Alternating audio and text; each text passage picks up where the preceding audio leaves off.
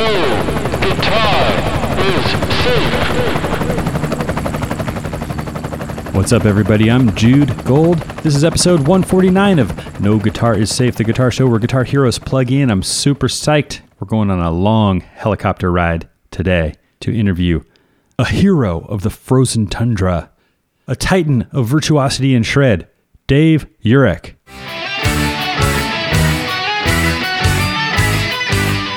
You're going to dig him. It's brought to you today by Guitar Player Magazine and GuitarPlayer.com. Guitar Player, play better, sound better. Head over to GuitarPlayer.com to catch up on all your guitar news and gear reviews and everything else. But yes, what fun I had over at Dave's home studio in Chicago or just outside on this snowy Sunday morning when we met. I would have posted this, gosh, two weeks ago, but instead I posted the Eric Walls episode, which I hope you love, because at that very time, Dave and his wife Sarah were in the delivery room and they didn't know what they had coming, boy or a girl, but they now have a beautiful new son, Sebastian. Very happy for them. Before it was just the two of them and the dog, Halen, who you might hear a little bit on this podcast. But now they are a full family. Congratulations. It was a great day. Dave has a killer studio downstairs with a full on mixing board and a live room. He also teaches out of there, plays in multiple bands, and has multiple albums you can check out on Spotify. Dave also used to play with the famous, hilarious DJ of the Chicago area that anybody in the Midwest probably knows, Kevin Matthews. Hilarious stuff. It's official. The readers of Billboard and Airplay Monitor have elected Kevin Matthews Local Air Personality of the Year. Of course I suck. I know that, sir. Look at the billboards for God. Kevin Matthews, of course, has his alter ego, Ed Zeppelin.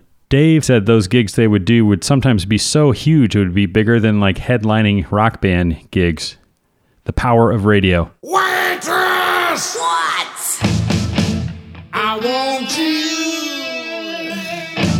I want you so badly. I want you. I want you so bad. It's driving me mad. It's driving me mad. I I think maybe at the very end of this podcast, I'll play a little bit more of the Kevin Matthews WLUP, the Loop comedy, just as a as a fade out bonus material. So stick around for that at the end of this show. Really psyched to be going over there. I got my good friend Todd Mills as my co-pilot today, flying the copter over to Dave's house. Todd is uh, the guitar tech and stage manager of Jefferson Starship, which I play with, and uh, gotta tell you about this gig we did last week on the boat cruise ship. This was off the hook. Deep Purple with Steve Morse. I got to say hi to Steve Morse, who you've heard on this show before. Got to say hi to George Lynch. He was shredding in the wind at night on the deck. Incredible. So many other players, man. Tommy Shaw and Styx, man, they were on fire. Saw a great blues guitar player, Laura Chavez, playing with Vanessa Collier, the blues singer, sax player. The list goes on and on. Warrant was there. Lance Lopez and Two Wolf. Pat Travers. Gosh, our buddies Blue Oyster Cult, we play with them all the time. They were there. Got to talk with Buck Dharma and Richie Castellano. And yes, of course, I will be aiming for some of these cats to be on the show one month soon. Don't you worry. But the cruise ship was not really the place for that.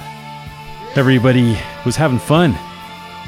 You might have seen the press release. A couple members of Deep Purple actually caught COVID on the boat, but so far, doesn't seem like there was a huge outbreak, but you just never know. The jams were incredible. Gary Hoey, Anthony Gomes. Gary Hoey puts on this insane jam. Oh, by the way, Eric Gales was on the boat. It was nice to sort of connect with him a little bit. Got to jam on stage with him and Cathy Richardson, Gary Hoey, Anthony Gomes, and Vanessa Collier, and a couple other people. That was really fun. Gary puts on this epic jam. Anyway, these boats are kind of insane. It's like a floating festival. So, yes, I do hope they will lead to some wonderful shows on this podcast coming up. But anyway, Todd Mills was with me every step of the way there, and he is here today making this one happen. He introduced me and connected me with Dave Uhrich, and we have a ball. And Todd took some videos too, which I will post on the Facebook page for No Guitar is Safe ASAP, and also on my personal YouTube channel, which I think is just Jude Gold. Easy to find. Tons of guitar videos on there.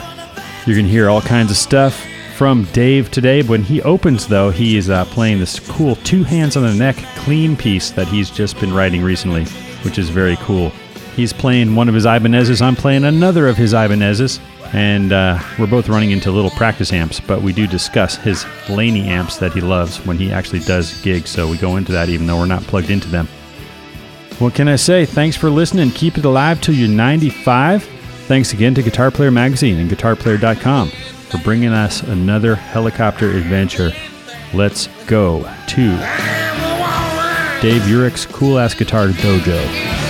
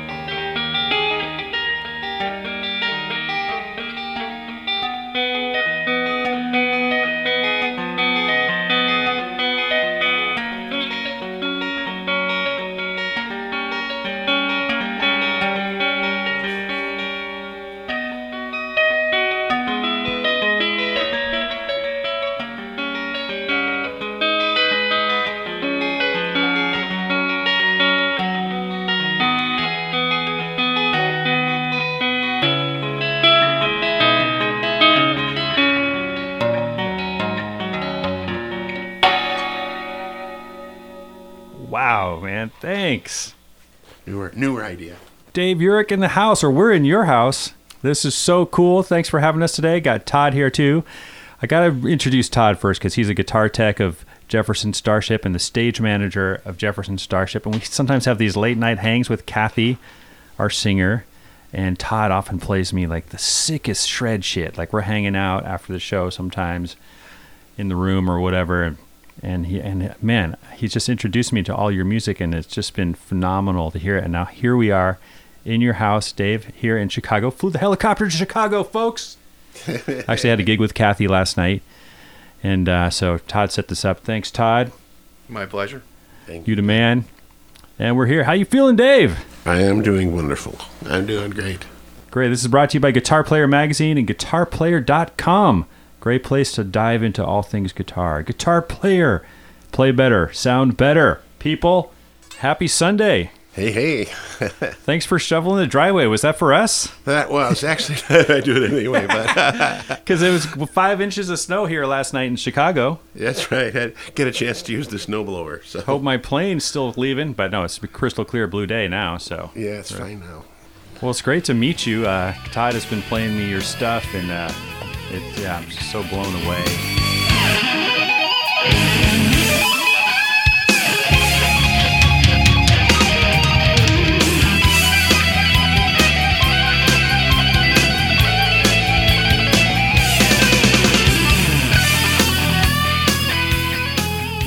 You been playing lately? Anything or any noodles happen or any new licks or uh, Yeah, I've been doing some. Uh, actually, uh, for me, the, the, story starts. I, I got married, so a lot of everything in, in life is different. hey, congrats. You know, thank you. But uh, yeah, there's tons of new playing stuff. I've, I've got uh, kind of a rediscovery of late. About three years ago, let me see, maybe three and a half or four years ago, I started getting headaches really, really bad. Not like little headaches, but headaches like like Oprah Winfrey decided to take tap dancing lessons on my neck, and it was like killing. So I ended up having uh, neck surgery. And so they go in from the front because my left hand was getting numb, and so I totally, totally changed.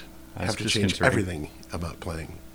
Oh yeah. So yeah, well, like there's a neuropathy thing going on on my left hand of all the places, right, in your left hand. So you get, I have to deal with pain now on on a pretty regular basis.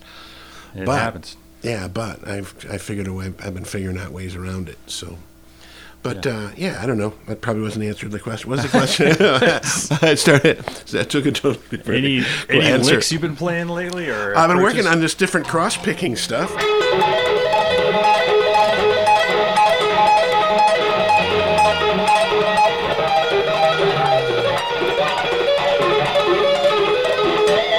Shit like that. But uh, Oh, I love it.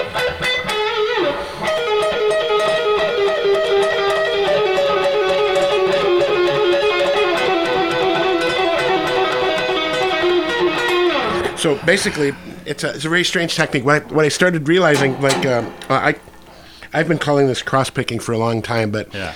cross picking to me is when you know you leap across another string and you have to use any kind of a distance. Do you know what I'm saying? So, Yeah.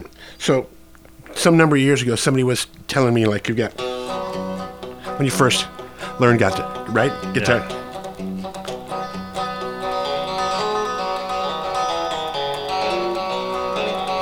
all that kind of like folk sounding shit that kind of comes along. Anyway, my point being is, I started realizing there was a pattern involved in that. Um, Ian Anderson does that kind of stuff when he when he picks. You know what I'm saying? He gets that real clear kind of plays an open chord, but you hear more notes in it, and it's just I don't know, really cool. Anyway, so after learning some toe tunes and some other kind of stuff, and even some like Paul Gilbert string skipping things, I started realizing some number of years back that this is I call it cross picking. So when you leap up, you use you use it up and try to do as many hammer-ons and pull-offs as possible.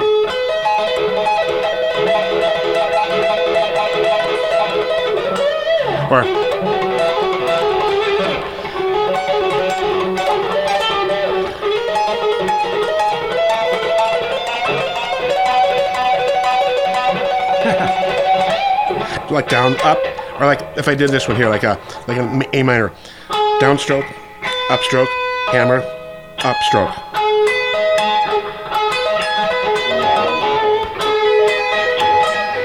Yeah.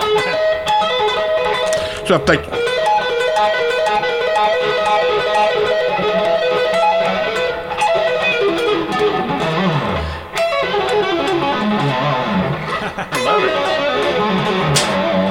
so all the kind of like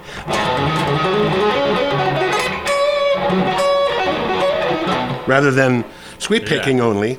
You know what I mean? So I also Yeah. I don't know. This That's answer you- beautiful. Can you do a little more of that? I just love watching it, and, and it's like cool because you can like do like etudes, like little studies. And Yeah, little studies. So, exactly. jumping across all six strings and Right. So one of the things is we, as guitar players, well, when I'm te- when I teach, you know, of course we talk about you know straight kind of alternate picking, different kinds of things like sweep picking, and obviously tapping and things. But I have my like. What I call cross picking to me is the problem is always when you're crossing strings, right? So just to be able to, well, or like,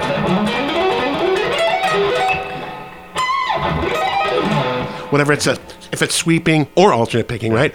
But the problem for me has always been when you're like leaping to, to and fro. You know what I mean?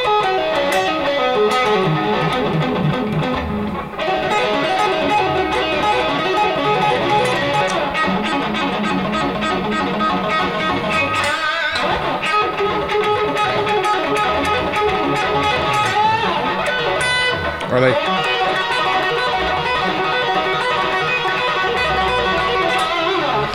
So this is basically just a pentatonic lick, like, or if you want to downstroke, upstroke, hammer, upstroke.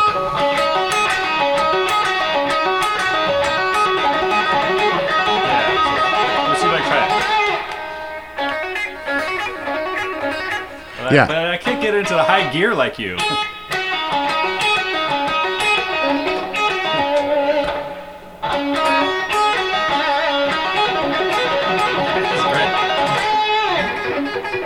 Yeah.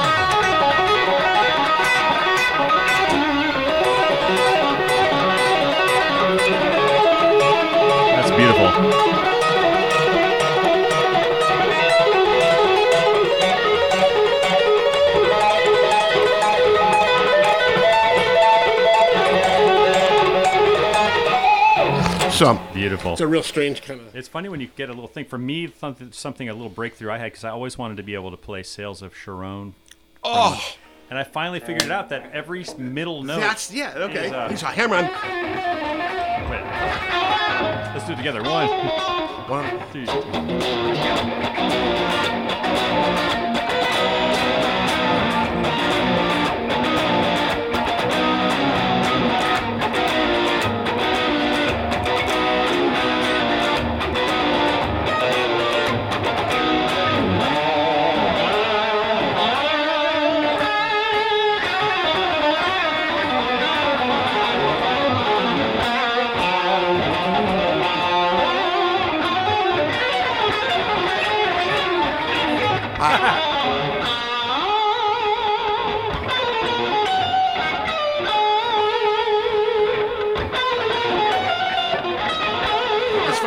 Say that. On my Facebook page today, 10 years ago at a NAMM show, I was with Uli, and he played that on this guitar. Oh, and he does that kind of thing, Oh, too. the second you see that the every middle note is hammered, Yeah. Yeah. That it- actual it picking concept itself. I had been doing for years because I called that for years ago a jazz picking. And it wasn't, but when I went to college, I went to college, my degree's in jazz, right? So it was a guy doing like me, you know, and getting a degree in, in jazz at a conservatory back in the 80s. But um, so, uh, lo- very long story short, I, I did not like when I played jazz early on because I didn't really grow up playing jazz. I studied it, and they didn't have degrees in metal, so I had to do classical and jazz. But so you know, reluctantly, I went with the flow, and I'm very grateful for it. But oh, when I played jazz, I thought it sounded like fucking Michael Schenker, like you know, like it's too percussive. You know, like you could go. It's just fucking it sounded, sounded way too white for me. Anyway, my point being is when I heard jazz, great jazz players play, they would. It was there was this normal sort of punctuation in the way they played, right? So I'm like, that can't be that they're picking all the time, right? So every great jazz player all of a sudden had these really cool lines. So I'm like, all right. So I started picking twice per string, down, up, pull, down, up, pull down, up, pull, down, up, pull, down, up, pull, down, up, pull, right? For descending lines, right? And I'm like, if there was two notes on a string, I picked them both. If there was three notes on a string, I picked twice. So I picked twice, didn't matter. So like on a scale like nice. it felt all of a sudden it sounded jazzy to me. You know what I mean? So I was like,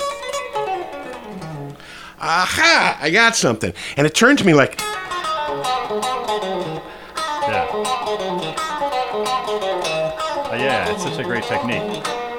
Oh. Yeah, that's so funny. I love that. Yeah, it's funny that. because Uli Jon Roth played that on this guitar. I when I asked him, I'm like, "Would you play that on here?" Because that that's that Sails of Charon was like that was the holy grail before there was even like a you even Yeah, knew and about you it. know, EVH does the same technique, but he came out like his first album was eight months after that, I know it's so. which is he, he picks up stuff a lot too. I'm not saying he got it from Uli, maybe I don't know, but it's like It's funny. Right So- on today, today on on was it on on uh, on was it but yesterday maybe later. I uh, within the last twelve hours, I had a picture of him and I with him. He played on this. I took a photo of it and like thank fortunately got one. But I uh, he was he's got a great fucking memory too. That guy was shocked.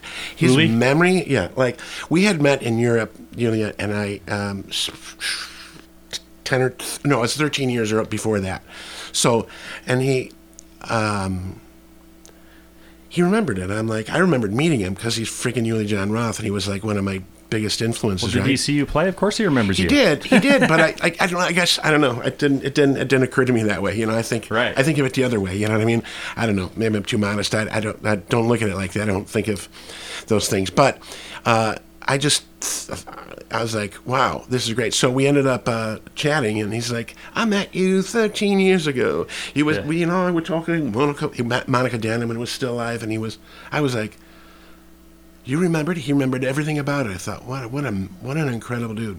Anyway, I got to meet him because you know I played at a couple of those Jason Becker benefits in San Francisco, Mm-hmm. and like the first one was insane. It was like Uli and Satriani and Lukather and um, Marty Friedman and and uh, hands down the loudest guy with the fiercest tone, Uli. yeah. Like he had two Blackstar half stacks going like you know, it's that takes a certain like a lion tamer to play through 200 watt amps on full blast. Yeah, It was, I know. it was cranked up, man. It was really, it was a, a glorious tone. I, I, I, I loved his playing. That that that Sails of Charon was just so damn cool. And I first heard that, I was like, "Stop, rewind, stop, Yeah. rewind."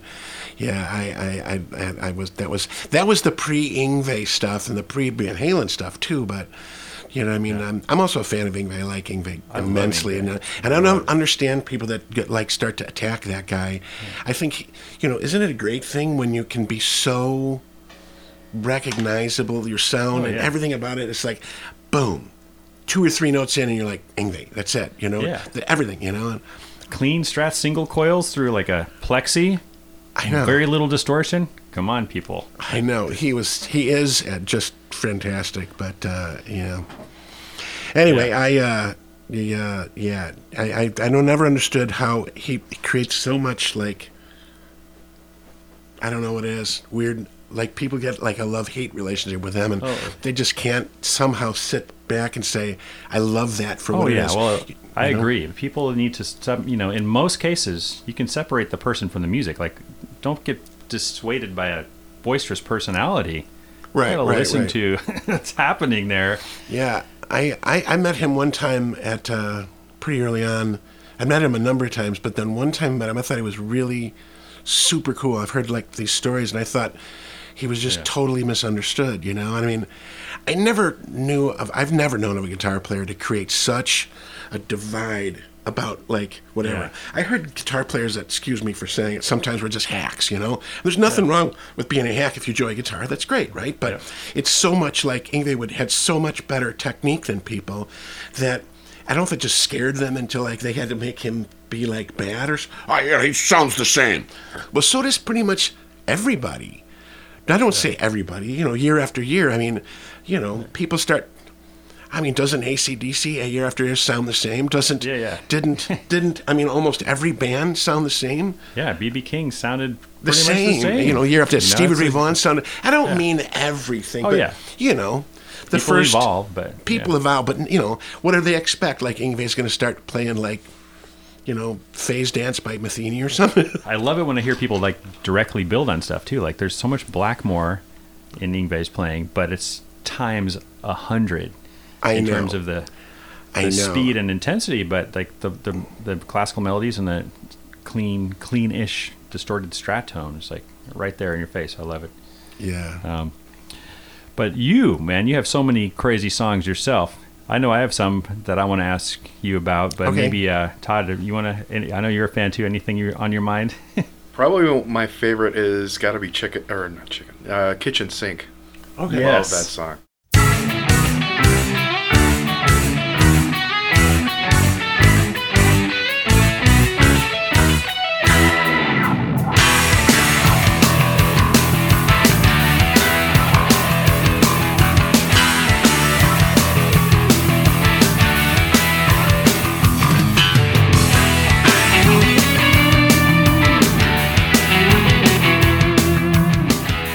On how to play it, or Well, you know, one of the things I was doing with that, I mean, on how to play it, I uh, I've been trying for years to try to play like like a piano player plays. Do you know what I'm saying?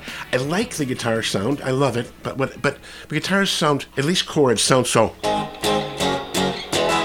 that sounds so linear, left and right, you know, you know, on the neck horizontally. So I started trying to uh, figure out a way of voice just simple triads on string pairs differently. So I'll do this, like exercises. This is I'm gonna play one, four, five, just Yeah. like this.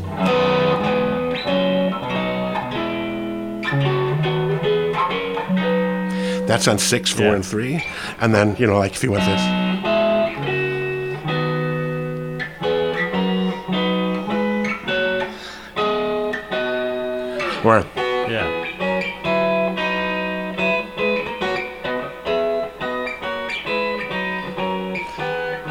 Open voicings. yeah, open voicings. There's so much. There's they're so non-guitaristic. You know, like so. This kitchen sink is an A chord, a B chord, C chord, D chord, A B.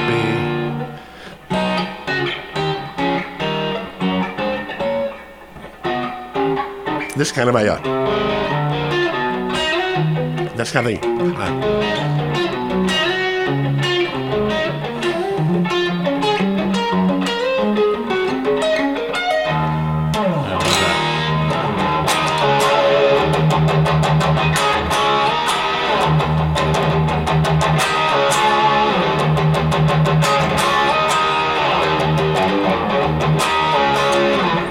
Aren't you kind of doing like some like white wedding kind of? yeah. Yeah, yeah, cool. You're so you're actually picking the different harmonics.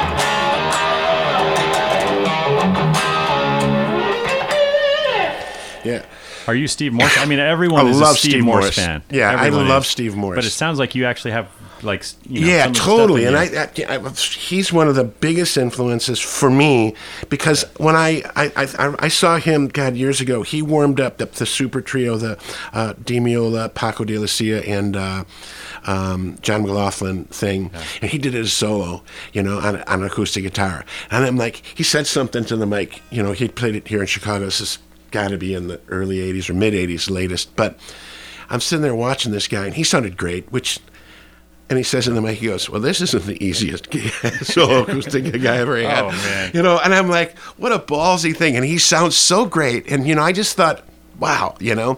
But what I liked about him, which to me, I inf- influenced me, is. Um, he played it one time in Chicago, and it was like I don't know, it was freaking freezing cold, and there wasn't a lot of people there. He played it like the Metro, and I had go back and and, and, and met him, and I was a young guy, still I don't know, probably just in high school, end of high school, maybe even I don't know, but he was like an educated guy, so that was something oh, yeah. to me that I wanted to get my degree in music. I thought, you know, he I was inspired so many he- rock guitar players to yeah, he was the guy that like made me feel like okay, I'm I'm doing this, you know, or one of the guys. That's what you know. That's funny. That's what Jimmy Herring said about him too. He's like, here's a guy from the South. You know, we get a bum rap a lot of the time, Southern boys, and he's playing like Mozart on the guitar, and he's yeah, it Yeah. inspired him to the you know to an incredible degree. Yeah, I thought that was really cool too. And, and I, in talking with him, he was one of those like, you know, you just get an opportunity to to to apply different things. I started uh, as a classical major in school, so for me, I I was like, and I, then I switched over to jazz. I. I don't know. After a couple of years of studying classical, to me, I think jazz seemed like more of a mystery than the classical did. Not that I'm some great classical player, but there wasn't a lot of opportunities to make a living playing classical guitar, as I could see it. So, but you- I was very much a fan of the the education, which for me was one of the best decisions I ever made. Well, it's obviously obvious you are. You have like you're educated, like because you have a song like Rondo in D with strings. That's that that one. Yeah, that one. Uh, the Rondo in D. I had written in in school, and then uh, I'm a good friend with uh, Jerry Goodman. He's a Chicago guy from whatever you know. So he and I played in a band together um, with Kevin Matthews here in the Loop. At keep you know, and for whatever reason, we just got along great. We got along famously, you know. So we'd go to when he back when he lived in L.A. You know, he lived in uh, Topanga Canyon, and we'd hang out and friggin' like play Nintendo football. I remember one time me and CJ, I don't know if you know CJ Vanston, um, uh, uh, and uh, who else? Um, there was a bunch of people out playing fucking playing Nintendo football. It was- Little pocket Jerry. Yeah, but so so he J- Jerry heard that piece and he was like, "I want to play on that," you know. So I just wrote the melody out and.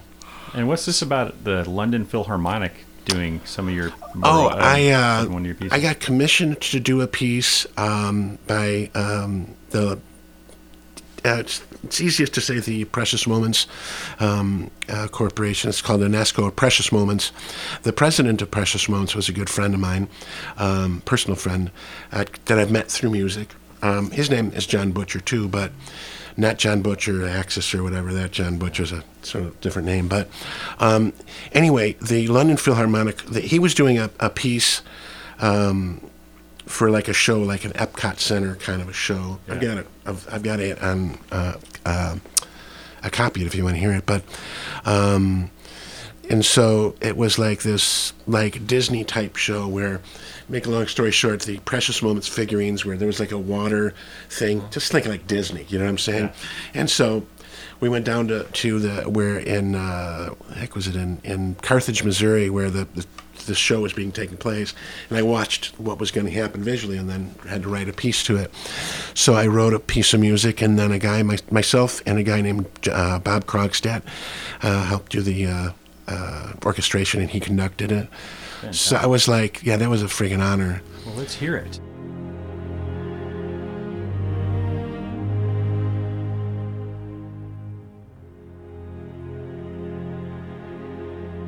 Yeah, the, the piece which is interesting, it's a, it's a Christian based piece because uh, John's father is a, a very spiritual guy, and that's where kind of he gets his basis for the Precious Moments. So, John, as the president of Precious Moments, and his father was like the creative genius behind it. So, the uh, uh, he talked, it's kind of a. Uh, it's a it is a Christian based tune. The lyrics were written by him, and then I wrote the music. They wanted something more contemporary, but orchestrated by an orchestra. So Does it have a guitar in it? Or? it's not no, not guitar. It's just guitar stuff. I mean, uh, just uh, non-guitar uh, orchestration. Did you not know he was chosen to die from the moment that he was born? Whom do you seek in this empty tomb? The body of one who is dead. Did you not know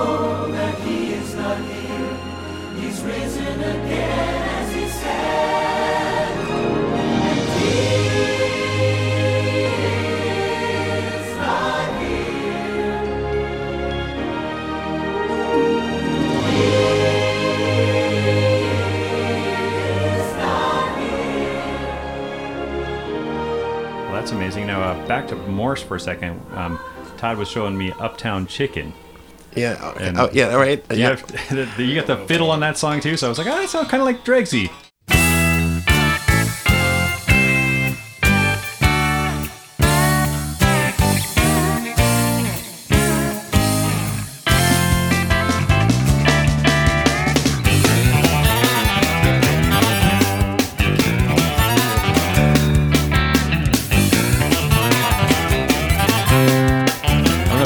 Record that on a Telecaster or something. It's got some twang to it. No, I did. Uh, I recorded. I think on that. Um, all the stuff I've recorded so far. I don't say so far.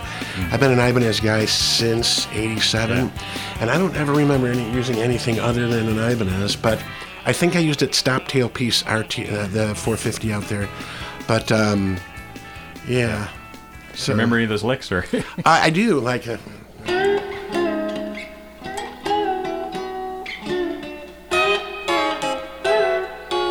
yeah, That's but good uh, on a floating trem, folks. On a floating trem.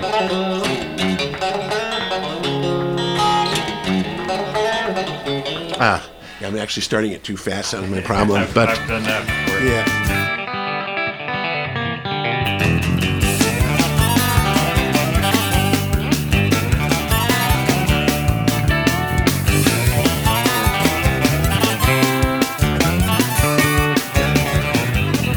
course, uh, so uh, Cathy Richardson, you guys go way back, and Cathy. yes. We just played last night at Fitzgerald's, and she always does these uh, epic encores. Like one, uh, like last time, a couple times ago, we did side one of Rumours. Like that's an encore. Of all Okay. first six songs of Rumours by Fleetwood Mac. Right. Like great Lindsey, Lindsey Buckingham. Last night, well, Pink Floyd The Wall, but that's four sides, so we did like five songs. Really. Oh, that's really awesome. Fun, but but she's like, of course, says hello and wants to hang and, and remembers playing. Have you, have you shared bills with? Her? Well, Cathy? we've d- you know Cathy I've known for many years, and she is just fantastic. As you well know, um, I just remember her from you know back in the Cathy Richardson, Cathy Richardson days. But the guys that were in and around this sort of circle, that clique, um, uh, the drummer Greg Marsh, and and guys like uh, Clem and and. Uh, you know, and Grant Ty. I don't know if you know all those Yeah, guys. Grant's freaking awesome. But they, and then they played in, um, you know, uh, Dick Holiday and the Bamboo Gang. That band was just awesome back in, you know, I don't. They're still doing some things here and there, but um, Greg Marsh, the drummer in that, was in the, the Kevin Matthews band. that I was in called Ed Zeppelin here on the radio, one of the radio guys, you know.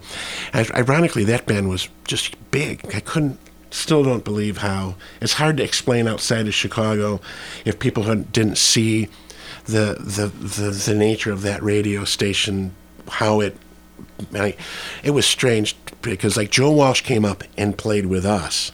That's I got a chance to play with Joe Walsh because Joe Walsh sat in with us. Oh, what song I you play? played. We played Funk 49, Walk Away. We played um, Rocky Mountain Oh, you Way. played multiple tunes with him. That's great. Yeah, he came up and played. We headlined the like Holiday Star, the Poplar Creek. Uh, Holiday big, Star is where I saw you. Yeah, and then we also like the World Theater. We headline. We headline these.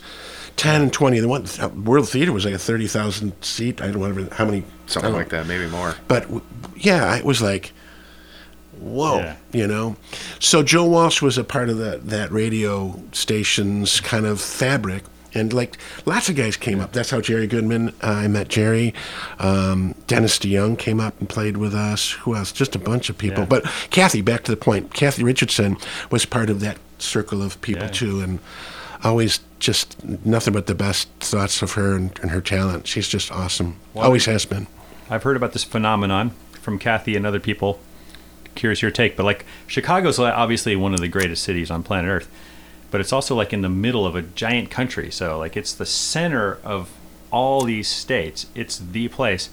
But is it possible to be Chicago famous, as Cathy says, where like your person is really well known here? They're on the radio every day. They're doing shows all the time, but it's like hard to break out of this. Yeah, I'd, s- you, I completely get that. I, you know, I'm Yeah, speaking for myself, maybe not so much for, for Cathy here, but yeah, I think that the Midwest, yeah, you could become Chicago famous and then also not really all that, be all that well known. Not like LA, if you're known in LA. I couldn't, you know, or New York, it t- seems to me like Chicago back in the day, there was like the session community too, you know? We were making money like nobody's business. You know, I was getting reuse checks because I was hearing my music, or not my music per se, but stuff I was playing on, sessions that I played on at like the Super Bowl, all major car, television, commercials, all, you know, whatever. And there was tons of money being made. And of course, nobody said anything. Why would we say anything? because some guy'd come in and take our gig, right? Anyway, so, can, you know, when you're making money and you're, and you're, and you're living your life, why would you like leave that you know so That's great. i don't i don't really know you know like to me when i would go to la and see the you know i've been to la a number of times and then you'd see the guys playing there like like you can make a career like playing at the baked potato the baked potato would be like you play it once in a while it's kind of a oh, like like you playing because it's like a you know Yeah. I don't even know how to explain it. you can't pay make you can't pay your mortgage doing that you know Yeah, it's an incredible place to play, and and you know, it's like oh, someone's living room and stuff. But yeah, But at the same time, yeah, how often can you play there? Yeah, you're just like you know, and don't get me wrong. So to me, like you know, the cover band scene in Chicago, you can make a bundle of money. You know, Yeah. and then there, there, there was there isn't by the way any more you know jingle scene, but you know, and then you know each of these kind of cliques in these different scenes, you like of musicians were legit and real, and you could be making a living. I've made a living my whole entire life from playing, you know, and I don't know. I'm, I'm not the richest guy in the world, but I've never had to worry. You know what I mean? Teaching and playing, and so can you be Chicago famous? Yeah, and then you know when you get out of your own kind of kind of community, go to New York or L.A. It's a totally different world, you know. And it seemed like like L.A. was who. who who are you playing with? What what what band are you on on the road? When you going on tour? Blah blah blah blah blah blah blah. You know, and what records are you going to be on? Where what videos are you in? And and you know, we're like, mm, uh, what are you talking about? yeah, You know what I mean? and everything's twice as expensive. Yeah, twice as expensive. You know, I, I, I don't know. I don't want to say it. You know, there was none of that, but you know, uh, I think Chicago is just. You know, even the south side of Chicago is totally different than the north side. The north side people are totally different than the south side. You know, Yeah. the guys in Disturbed just like nobody on the north side was like even aware of that what was going on. You know, when Yeah, when they kicked and and popped. You know what I mean? Yet you know you could have seen them like you know at you know ten Yeah, I remember they, they were actually one of my first official interviews back in like 2000, I think. Yeah. Yeah, and they they blew up. Uh, um, and I know I I did I have not done anywhere near as many sessions as you and Cathy, but I did do one really. I did a couple of them. Union, where you get that mailbox money, and I just wanted to Oh, give yeah. a shout out to John Madden because I did a commercial with John Madden, rest his soul. We recently lost him, and uh, it was an Ace Hardware commercial. You know, it's like I'm playing these like country licks underneath it. The Ace is the friendly hardware place. Right. So yeah, that mailbox money is crazy. Yeah, that was great. In fact, it's pretty much gone. Actually, about three years ago, I got a reused check for something I did 20 something years ago. I should have just taken a picture of it and then, you know, s- not cashed it. But it was interesting because you would get these checks for $47 and some odd cents, and at 47 some- whatever. And it was like the nation was divided up into like, I think, four, approximately four chunks, like time zones, Yeah. but probably more like demographic. And then the year was divided up into four 13 week quarters. So if you were on like a final, everything that get played in nationwide and in and out of that zone, you get another check Yeah. for forty-seven dollars and something odd cents. So you go to the mailbox and be like excited to get the mail. Oh, there's nine today. Yeah. Ah, there's none, and then there'd be three, and then two, and then for two weeks you get nothing, and then you get ten. And like, oh, none. Oh, what the heck? You know, it was like the mailman. You're like, is the mailman here yet? Is the mailman here yet? But So- I don't know. That was the jingle business back then, and Yeah. nobody does it now. Guys like Craig McCreary, who was doing like I don't know if you know Craig, but Craig was probably the most recorded guy around here. One of the most, rec- yeah, I would say it was probably Craig, but probably about five guys total were doing all of it. You know, Yeah, it's crazy. and I'm like, nobody said anything about it to anyone. It was like, "What are you doing sessions? Yeah, we do some. So how you been? Trying to get off, get off the topic here. How about them Bears? How about the Bears? right. God forbid something. I don't know Change that the sounds. subject. That's that's right. But anyway, that business is gone. Yeah, far Cathy did a lot of them. She did like uh, you know, plug it in, plug it in. She did all kinds of vocal jingles that we've all heard in Applebee's and Yeah. State Farm. And then for singers, singers got even way Oh, more. yeah, got fair. even way more. I always thought that was unfair. They get like Yeah, it- five times as much as Oh, us. I know. There was a guy in town, Terry Fryer. He was uh, he was great as a jingle guy. and Did a lot of stuff. I did the McDonald's jingles with him, and we did like six jingles, and like in the matter of I don't know if it was four hours or something like that. And that meant everybody recorded and everything was done. And it was like Yeah. Like three hours, four hours. I don't remember what it was, but no, it was three hours. I know because I ended up. He was like, ah, "I'm getting you double scale." I was like, "Yay!" Like, don't even what the fuck that means. Nobody would ask me, like, you know, what is scale? I don't know. Yeah. I, I don't know. I, I would do it for a lot less. Shut the fuck up. Don't say anything.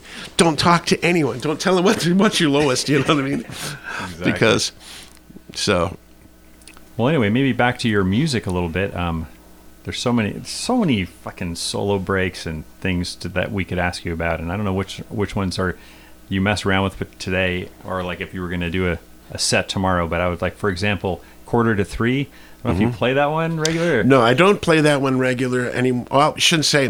When, you know, it's funny because in terms of playing, doing Dave Uhrich band gigs is something that's going to be like way more on the radar. I've been actually putting putting some new material together, and um, I got some and using some of this kind of weird picking stuff. I could play some of it if you want. Yeah. and I actually did, which I should have released it. I want to release it, whatever. Is uh, I figured out um, a single version of. Um, uh, uh, Bohemian Rhapsody on guitar. Yeah, yeah, we were definitely going to want to hear that. Yeah, Todd Yeah. was playing that for me. So I can do that. And but my goal was with that tune was you know how like when you do like instrumental, uh, maybe you do whatever, but you're playing instrumental music and you know, but it's only so much that like people get like, and I and I love the fast playing and stuff too, but that is not like all of me. You know what I mean? Some of my favorite things on guitar are not fast things. It's just there's something about something cool or creative. You know what I mean? And so um, I always liked, you know, I loved, you know, Bohemian Rhapsody. One day I was sitting, you know, at home and I was like, what would be a cool challenge? And some somebody had said, you know, if you're just if without the human voice, you're just you know you know you're just never blah. I don't they said something really condescending about guitar, and I was like, you know what, go piss off. I'm gonna go do. I'm gonna go home. What's the hardest vocal thing ever? And I was like, probably that. Yeah. And so I wanted to play or represent all the parts on a standard six string guitar without any tricks or toys. Do you know what I'm saying? And so I stayed up for 50, 50 straight hours. And other than just going to the can, you know, and Yeah. what, whatnot, or getting a glass, some water or something, I figured out that. And I'm like, okay, this is it. And I was very happy with that. And so that to me isn't like necessarily hard to play from like a shred thing or any, uh, Oh, no, it's you know what I mean? Can you play But- a little bit of it for us? Oh, or sure, anything? sure. I can get a backing track for you. I have to do this is down. E flat. Let me get um, the challenge with this one. Um, is going to be. I think there was a version that I saw you play. There's a video where you didn't have a, a drum track to it. I think you just played it straight. It was some. It was like an early video of it. Could be. So what's the, the tough thing about this is there's like a, a minute of not playing. I have a bass. Yeah, the click and the bass Yeah, going or something. yeah. So. So I'm gonna try it. I may have to uh, wait at the point where it comes in, but see if I can get this. Right, because you don't. he's doing a hail mary, folks.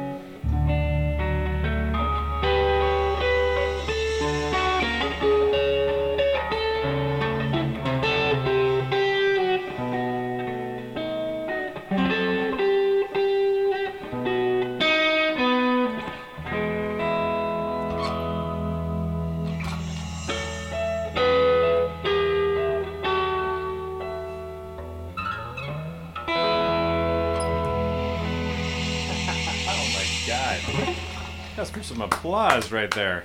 That's some silly one. So uh, I, th- obviously, when I play it live, I've got some volume pedals. It's much easier to do Yeah. the switches because I have some channel changes, and I did a couple of weird things. Oh, but right, right. to me, that's like raw. And that's what I wanted it to be. So, I mean, You shut that guy up. yeah. So I mean, I've seen people do stuff that's that whatever, but just on a rock guitar into a distorted amp. You know, Yeah. that was my goal. So even though that wasn't the best performance I've ever had of it, Oh, it's yeah. still.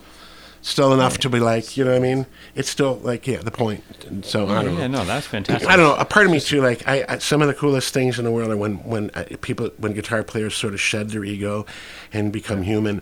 I, I get uh, Mike Stern is I, I like one video he had talk about jazz, you know, and he was just so humble and saying, you know, when I f- I'm, I'm paraphrasing by the way, it's not exactly what he said, but he's like, you know, when I first started playing jazz, I just didn't feel good doing it. I didn't.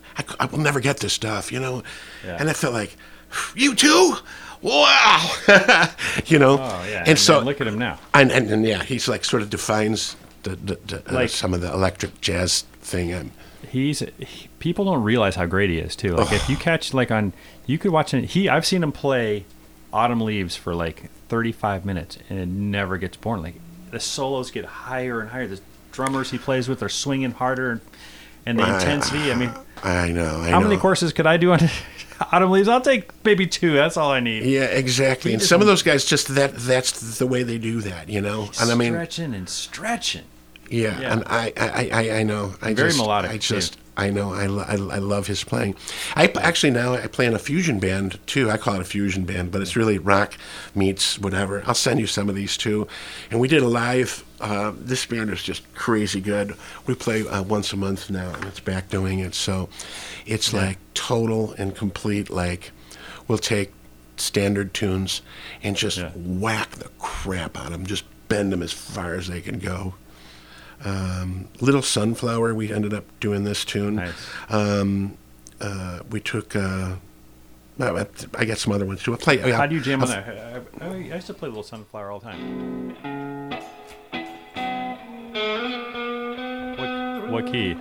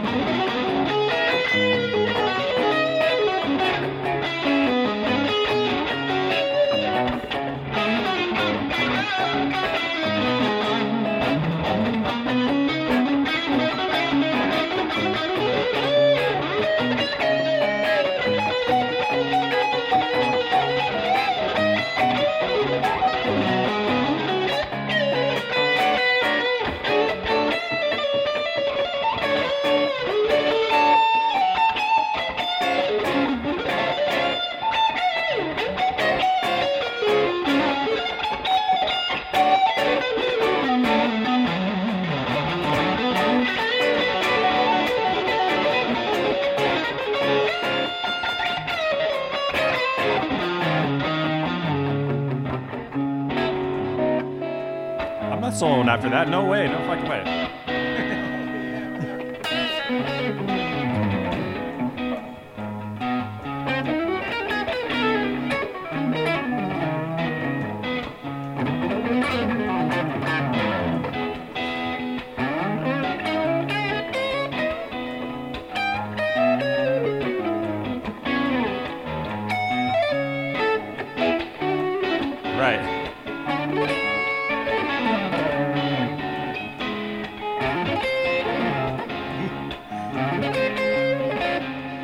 To impress Todd. Color me impressed. No fret markers, folks. Nice guitar though, the Ibanez. Anyway, Yeah, yeah. thanks for playing for us. Oh, God, that's just great. I love oh, I watching mean, you it's play, man. just- I'm like you. I'm just happy every day I get to play guitar. It's like the, it's a miracle. I know. I, it, it's Yeah. just it, it is, you know, and that kind of I don't want to say '80s mindset, you know, like where the players in the '80s were like, there was this mystique, you know. I like the people that are just down to earth, you know, like Yeah. I don't know. It's, to me, I, that's my Absolutely. thing, you know. Most of them are. You know. Yeah, that's well, yeah, Yeah. I, I give you that. Yeah, once you get hang out with them, and I mean, I think a lot of people you kind of have to be down to earth to deal with all the personalities and stay in this business for decades. This is such a weird, weird business, isn't it? Yeah, yeah. There's And now the industry of recording is just like gone. It up and left. I would love to see the textiles or anything other industry like deal with what the music industry's had to deal with, right? I mean, Exactly. the whole in music recording industry is gone. I don't Yeah. care what anybody says, like, oh, not all gone, but 98% of it or 99.5%. What's the number of? It's gone. Right? Yeah. Aside from like maybe certain parts of LA and Nashville where there's but still like the whole the the global recording industry absolutely it's like 90% gone and um Yeah. it, well I mean could could could like the food industry like could, could Kentucky Fried Chicken or McDonald's or Burger King or, or Walmart could they sustain their in business with 95 plus percent of their revenue gone yeah. I mean you know and then you get those mojo moron sorry to say it like people that aren't in the music industry saying well now you make your money from from live performances Oh yeah, thank you. yeah, thank you. Yeah, it's like I had a restaurant too. Uh, we no longer sell the food, but we now make our money on the salt and the pepper. Right. Exactly. Jerk. Yeah, you make your money only. Oh, oh, right. Oh, thank you. Well, why do you think that is? Because there's no shortage of music. I mean, there's obviously a lot No. of electronic music happening now. Yeah, and that's what I- you know sequences and loop drum loops and and which you know I lo- I love all music. I dig tons of that stuff too. Yeah. But, but is is that what it is? It's like live musicians are just not as much needed anymore. Plus, there's the oh. project studio where people can do a lot of stuff. Like studios themselves are disappearing because Studios work out of themselves are dis- a room right. just like this. I know exactly, and I, I don't know. I think we're in a weird time. It's kind of like you know, if we look at like in America, back when there was 13 colonies, and then there was like, if you had a rifle and you were west of those 13 colonies, you were the law. Do you know what I mean? You weren't looking for the cops. You were the law. Do you know what I mean? Because you know, you know, whatever. I guess my point being is, you know, the reason I'm using like something like that is like you know it's like that's where Amer- that's what the music industry is in now. There's this established thing. Okay, Yeah. New York's always going to be New York, and blah blah blah, whatever, right? And that, but if people want to kind of branch forward. Well, there'll be a day in the future somewhere, and I don't know what, where the medium of music, where you can make a living, or you can, the musicians can get paid, right? You know, every once in a while I get this like sixty-three billionths of a percent of a penny from Spotify. You know, I never had like platinum records and stuff. That's my crazy dog. Can you hear that? Yeah, he's that's like- Halen, my dog. Halen, such a great dog name. Oh my gosh. Yeah, he's like eight months old, right? He's eight months old. Yeah, he has just a giant ball of testosterone. He is so funny. Yeah. But I, I just think that the music industry's got to invent, come up with something that compensates the musicians in a way that can create a, an income again, you know? Because it's not just live playing. Someone's got to say, okay, how do we compensate the players in a way that's equitable? Yeah. And then, more importantly, in my opinion, gets the next generation going, you know? Yeah. So where where would a 16 year old kid want to put a record out or put out a, um, some music? How would they? How are they going to do that? You know, I find it- it's strange because I have a lot of students, and I'm thinking, you know, the one you've had them for a while, right? And and then they ripped off music when they were 10, 11, 12, 13, 14, 15, 16, whatever, right? Then also now they want to get in the music business. And I'm like, so you want to get paid for the last how many years you've been stealing stuff too? And we're right. Well, information wants to be free, you know, and it's hard to once it's And out how, there. how how how how do we as a species as once a you songs became zeros and ones, a song That's it, yeah. information. it's an information transfer, right? You but, know. you know, But I don't know. I don't know. Somewhere along the line, somewhere, someday, some something is going to happen. You know, not like oh, I, absolutely, it'll. until we're like a full nation. Like, yeah, okay, there's cops in every part of the country. Well, You know, they can't just tombstone, bam, you know, shoot someone and you're the law. That's it. All right, we're done. Move on.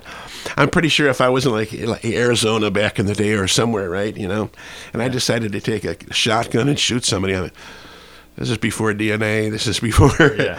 you know, electricities, photo cameras. You can't, you know, nobody would know. Shoot somebody, that'd be it, right? So anyway, my point being as an analogy to the law. That's what it feels like right now. You're it's like this giant people illegal. can just grab, do any whatever they want. There's the, Right. it's wild, wild west when it comes to grabbing music. I mean, exactly. Who's yeah. going to stop somebody, right? Like, who's going to stop anyone? You know, I, I noticed on, on YouTube for a number of years, it seemed like the Eagles were one band, like, and and and and like, um, like Prince, like Purple Rain. You couldn't get like on YouTube, you couldn't get Purple Rain or Hotel California or some. You couldn't get those. They were just like, like somebody would put up one and you know, bam, it'd be shut down. Put it up, shut down. Put it up, right? Yeah. But now you can get them. Well, the, the, you know, the monetization has gotten better, obviously, since when YouTube first started. Which so there there are positives, but you're right. We always get reminders as musicians of how hard it is. To the, industry, from the time immemorial is try to show us how. Right, and you know, and it's it's we as a as a species are not uh, designed to be the best businessmen. So, you know, when when you ask a guy to play well, that's one thing, and you ask him to look a certain way or write a certain way or keep up with that, and then you turn around and have to ask those very same people, like, do you can you build yourself a web page? Do you, can, Yeah. can you get on social media? Do You know, make sure you're going to do a little Twitter here today, and do an Instagram, and then make sure your Facebook page, and blah blah blah blah blah blah blah. Podcast. And a po- yeah, And You know, negotiate contracts and Yeah. without a lawyer. Exactly. Negotiate all that, stuff. Yeah. So I don't know. I don't know. I'd- I'm I'm I'm glad. Everybody's got a fucking podcast though. They just no, but that's, that's that's a great thing even doing what we're doing now today. You Oh, know, yeah. that's just cool. It's oh, just that's, really that's cool. the why. Just you know, these moments of hanging with a fucking amazing guitar player, and I wanted to bring these to people in their ears, and so I really appreciate you uh, showing us some Well, stuff. I, it's an honor to be here with you too, because you're a hell of a player as well. oh I'm very- shit! Thank you. Um, yeah, it, uh, the the level of ferocity that you bring is, is incredible. Like back to like quarter to three. There's a little break on there. You know.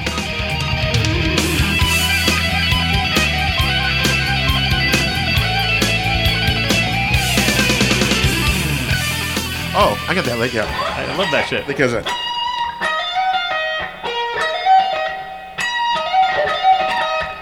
well, I got it's like that's a, a, a variation of lick I've been doing for quite a long time. So like uh Yeah. like uh like um it's a one two three four five Yeah. a pattern. So like if if you do somewhere one one two three four five one one so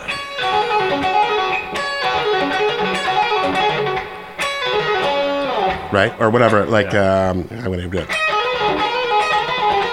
So I think that was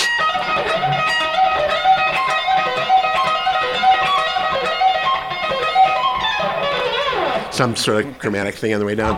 Um, Yeah. That that one I haven't done in a uh, in a while, know, but uh, let me show you a lick.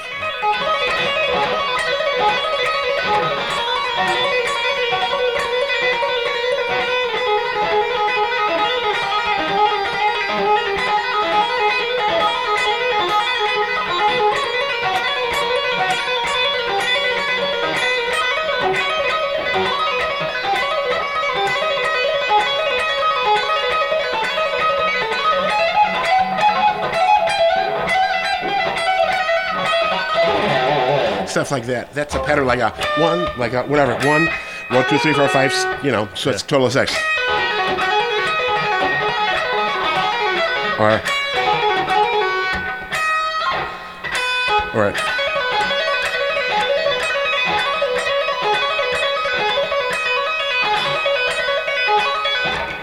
And then I was Yeah. just skipping different strings, different. That's patterns. beautiful stuff. You know, another great uh, etude machine too. You can do the studies and. I was travel. thinking about. I've got a. I've got tons of those. I was thinking about putting out. I don't I mean, it makes sense to do. I'd get your opinion on that, Yeah. but probably no more than that. Put like just put a bunch of those together as some studies to be able to Yeah. just put out maybe YouTube pages or then do a YouTube or your own podcast. yeah yeah. Maybe a Shred- lessons Shred studies. yeah. That how is. I mean, I would you Etude know, number six for shred guitar. For shred guitar for shred guitar. Anyway, I mean, currently, I know that you're in the band High Infidelity, right? Yeah, it's a cover band. That's uh, a bunch of fun. Uh, yeah, that the uh, I just joined it. We should say in, within the last year, about a little less than a year ago. Um, great guys. The Singing is singer in the band is just off the charts good. If you've seen, he did a version of. Uh, uh, I know it's going to sound strange, but um, "I Will Always Love You" in the original key by. Uh, Firehouse. no, no, Whitney Houston's version. Oh, Whitney, he yeah, hits okay. those. He hits those no, notes. what's his name? Dave Mikulskis is his name. He's so damn friggin' good. So we're actually going to be doing some uh, things together too. Like I have with the the uh, we're going to do like some Deep Purple tunes. Like um, uh, I'll send you the videos when we get kind of going with them too. But uh, uh, like Highway Star and do I've got Right. like the the the uh, MIDI guitar and I do all the keyboard solos and stuff like that on, on the instrument, you know. So whatever. Anyway, so that band is a bunch of fun. The uh, the uh, fusion band that I play in, a rock fusion band, is we just changed our name to the Jagaloons. So we called ourselves KY2K for years, but uh, you know it was a lot of fun. It's just guys taking tunes for you know just to play. We'll take and do who who knows what. You know what I mean? And um, of course, so you still do gigs as Dave Uhrich Band, doing more and more of those. I, I, guess, I and- haven't been doing as much of those, but I'm going to be doing again. Ever since my surgery thing, kind of, it's been. I wanted to re sort of invent myself. You know what I mean? I, Yeah.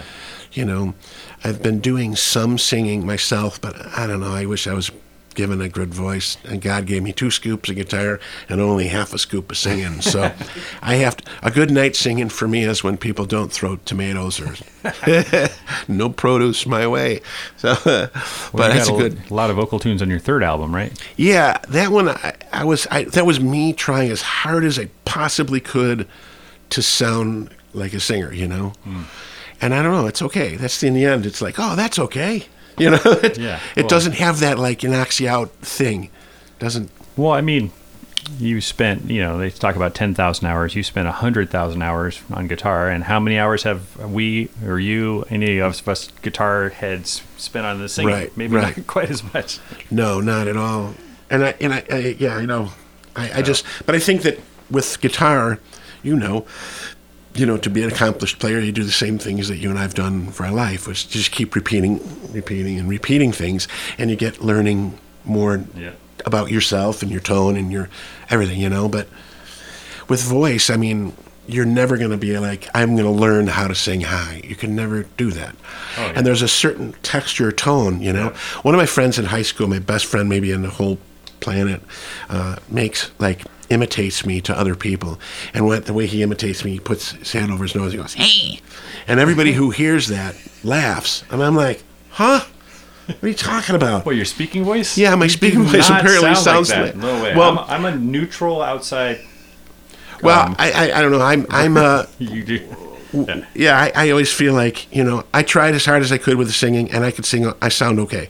That's that's that's that's not bad. I went from not sounding good to sounding okay, Oh, pretty you good. got to do it. I, I remember the first time I did that. Like you know, I played guitar since I was eight years old. The first time I did a vocal gig, I was about how old was I? Maybe thirty three or something. Mm-hmm. And like I had all the songs in the wrong key. By the time I got on stage, I realized, oh my god, these songs are all like they happen to be a little too low, and I was like hurting my voice because I'm trying to sing out, but it's like below my range, kind of. Like you got to find your like. It takes a lot of It takes a stuff lot, to, yeah. to pay those dues. You just got to pay like pay your dues like anything Yeah, else. I know. And well, I guess the way that we do it, like with the cover thing, with the co- what's fun about this particular cover band, the guys are great, and the vocals are really good. So I get oh. an opportunity to, you know, play along and.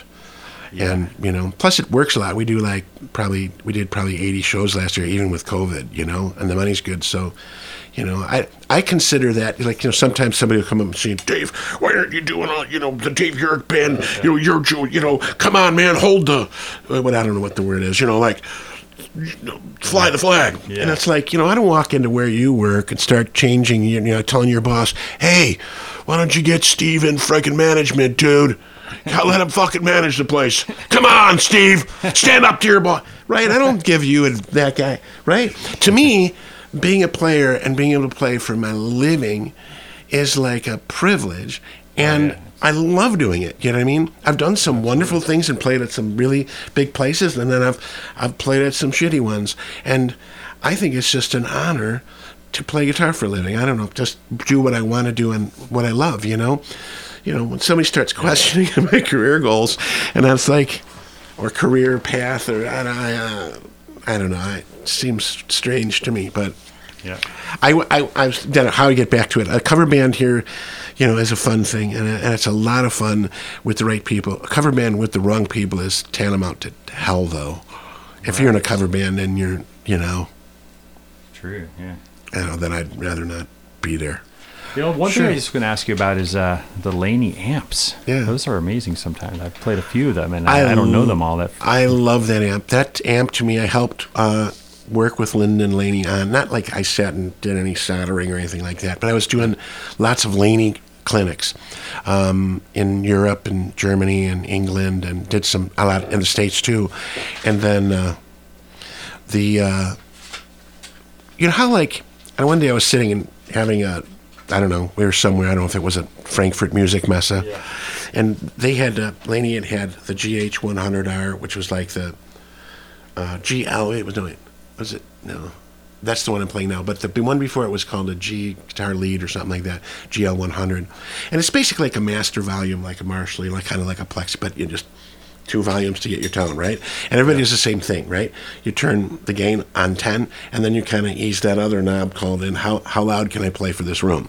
And then you dial your tone in up and down a little bit, right? I, that's your distortion tone, right?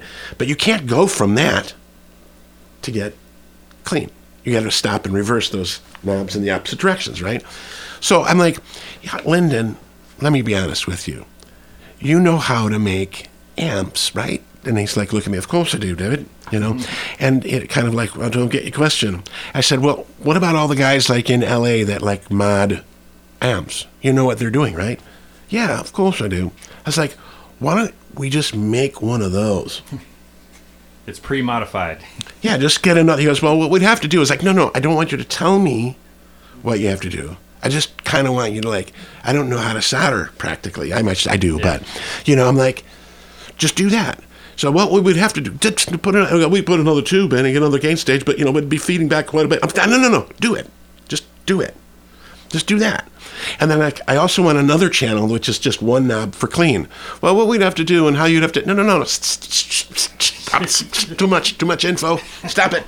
You know, and maybe I was being a little bit weird, but the the one I, that that that VH100 is you know the valve head and, and the GH100R is just awesome, and to me they're the best sounding amps. Period. I can get any tone I'm looking for. I've been using that amp for uh, over 25 years, and I've never have an issue with my tone live, ever.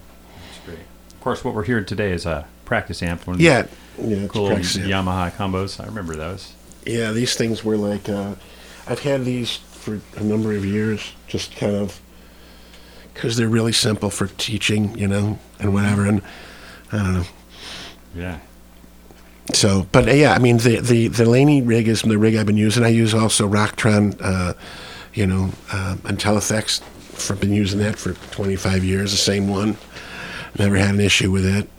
Um, uh, and then just a series of volume knobs, I mean volume pedals rather, where I, I put a uh, like Steve Morse puts a a uh, you know like a, a passive volume uh, pedal into the effects loop. Yeah. So you can do it where with the Laney amp where you can set it where you are here just controlling the level of your effect. But I way I use it now is I put the whole signal through my Intellifex, and so I can control my whole overall volume. So playing now means I've got like one knob for my master volume, and then on my volume pedal I can do nice smooth boosts without having a, a click of any kind. You know, like Yeah. you know, up in volume, down in volume. I don't like that. I want to be able to nice and smooth, you know. So cool. if we're covering like tunes, you know, like if there's a Van Halen type of thing, and I want to do a really loud dive bomb, I'm down lower, and then I come up just for the dive bomb, and then and then back Yeah. Without it going jumping up. Yeah, without you know, and man annoying the crap out of the sound guy who, you know, sound men are allergic to guitar players most of the time, right? They're just like, not all sound men, but you know, they always blame the guitar player, right? It's always the guitar player. Wow, wasn't my problem. You know, they got nine thousand mics on a drum set. You know, think maybe one of those are feedback. How about you know, you know. Anyway, I don't know. The, the, the guys we work with in that band, though, are really cool, though. So we have two X32s, and we control our own monitor mixes and bring your own mics. And it's What's just, that, a mixer? Or What's that? X32? yeah, the X32, the uh, uh, what is it? The um, um, Behringer X32s. For like in ears and stuff. And, Yeah, I, I actually don't use in ears. I don't like that. I think it's like Yeah. just feels like someone stuck earmuffs on me. I don't like that feeling at all. Um, for me, no. But I've got just a, a, uh powered wedge that we bring out. You know. You and dialed. Yeah, so at Breaded Gig, I do my own monitors. We don't have to even sound check. We just go up, bam, I get on my phone, dial my tone in, make sure I'm on, and we're ready to go. Well, cool, man. Thanks for meeting with us today. Oh, it's a pleasure. I, I, honor, it's an honor. It's a pleasure's mine, really. Oh, yeah. I wish we just get had more time and sit around and jam, both you and I. It would be fun. And just I know. Uh, But, you know, if I. How did your gig go a- last night? I didn't have a plane to catch. yeah, what time are you gonna? Oh, we've got hours, but, you know. I did this once before where I was did a show with Cathy, or maybe it was Starship. And I'm like, man, Greg Koch just lives up in Milwaukee. So I like, he, I'm a big fan of his. So I actually rented a car and we drove up there. How far is that? Like 90 minutes? In the Yeah, maybe Sunday? not. Well, I guess it depends upon traffic too. Yeah, but you know, Yeah, I just it scooted could up be there like and hung out with him for uh, maybe you know an hour or so at his house in his guitar cave, and then come back to the airport, dropped off the rental car, and boom. But that's before I met Todd, my hero. uh, Todd's It's great. okay, I'll get an Uber to the airport. No, don't worry. I'll drive you to the airport. Can't tell if, Yeah. he, if I'm Where are guilt, you- you going- guilting him into it or if he wants. To. You wants going out of out of uh, O'Hare or out of Midway? to. O'Hare. O'Hare, yeah, yeah. Yeah, yeah. Yeah. But yeah, it's always an adventure to like you know it's a pleasure to be able to go to someone's home studio like this and uh, and and meet them and have, oh, gosh, uh, thanks Todd for the intro. This has just been incredible. And Oh, I've thank been you. a fan of Dave's for several years. Thank you. Keep it alive to your 95, Dave.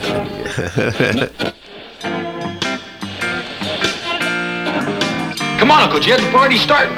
Hear that music?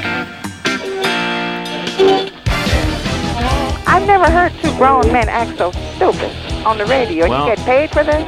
20, 20, 24 hours a day. I wanna be a cat head. Nothing to say, just babbling away. I wanna be a cat head. They put him on the airwaves, gave him his own show. Stupid, stupid, stupid. Where's Eddie and Joe Bo? Jimmy is in love, he wants Janet Reno. Oh boy, I'd like to. Janet Reno. Boy, I'd like to. Swing, baby! 20, 20, 24 hours a day. I wanna be a kid head. I must be brain dead when I roll out of bed. Okay. I wanna be a kid head. This is divine. He's on the radio, I feel like he's my bud. He's got no listeners, his ratings are a dud. Jim's an idiot, he's always squeezing mud. Oh, oh, oh, oh, no. All right, man, what's your favorite radio station? Well, it sure the hell isn't this one. 20, 20, 24 hours a day. I wanna be a kid head. What an asshole he I must have my head shoved up my derriere. I wanna be a cat head. Stupid. Stupid, stupid, stupid. The show is really weak. What? Idiots in action. Bob Doer is a geek. I'm Bob Dewar. Another cup of coffee. Jim's gotta take a leak. Oh no, no, no, no. I mean, what is this? Dum dum dum dum dum dum dum dum dum dum. I wanna be a cathead. Just wanted to tell you, as one of your two listeners, I quit. This thing sucks. I wanna be a cathead. What an asshole he is. Man, man, oh Speaking on radio. Arrive at the studio in plenty of time to allow for last minute changes. Let's go. Take direction without argument. Come on, Jimmy. Announcers and engineers are familiar with their studios and equipment. Hurry up, you idiot. Ask your engineer or announcer how far from the microphone you should be while speaking. Is this? Can you fucking hear me now? Yeah, I can hear you. Hello? Different microphones have varying sound characteristics. Speak quietly, but authoritatively. Don't tell me what to do, you f- Have this sh- doesn't work. Damn it! Damn it! Damn it! Remember that off mic conversation not intended for broadcast may be picked up anywhere within the studio and sent over the air too. Could you please get me some toilet paper? Don't rattle the script or your notes. Noises, particularly those not recognizable, are of tremendous distraction to a listening audience. Uh, hold up. Damn it. Don't be afraid to mark your material. For example, underlining words for emphasis. Dear management, I fucking quit. And take your time when you read. Right. Most non professionals will time their speeches at one rate, then nervously accelerate their reading when on the air. Person I brought the Balanica Coughing, throat clearing, and other nerve produced noises should be anticipated if possible and dealt with positively. Signal the engineer by pointing to the microphone and drawing your finger across your throat. This indicates cut. Take me off the fucking air, you idiot! Remember, be careful of your extraneous noises, including your breathing. Every sound is amplified. If while on the air you find your speech will run too long, don't speed up. These spark Sum up if you can. Otherwise, make the observation to the audience that your time is up, thank them, and stop. Just buy the fucking thing. Your friends will inform you afterward that it was natural and graceful. Hey, Jimmy, you suck. Don't endanger a prepared speech by stalling. Um, If you wish to practice timing, read a paragraph of material before the sweep second hand of a clock. so buy one, Note your time. 1020 today. An experienced radio man can do this. Mm-hmm. And lastly, remember this. If you're not an ad lib expert, don't try. Um, what am I trying to say? There is little pleasure in listening to an individual who believes he is a comedian.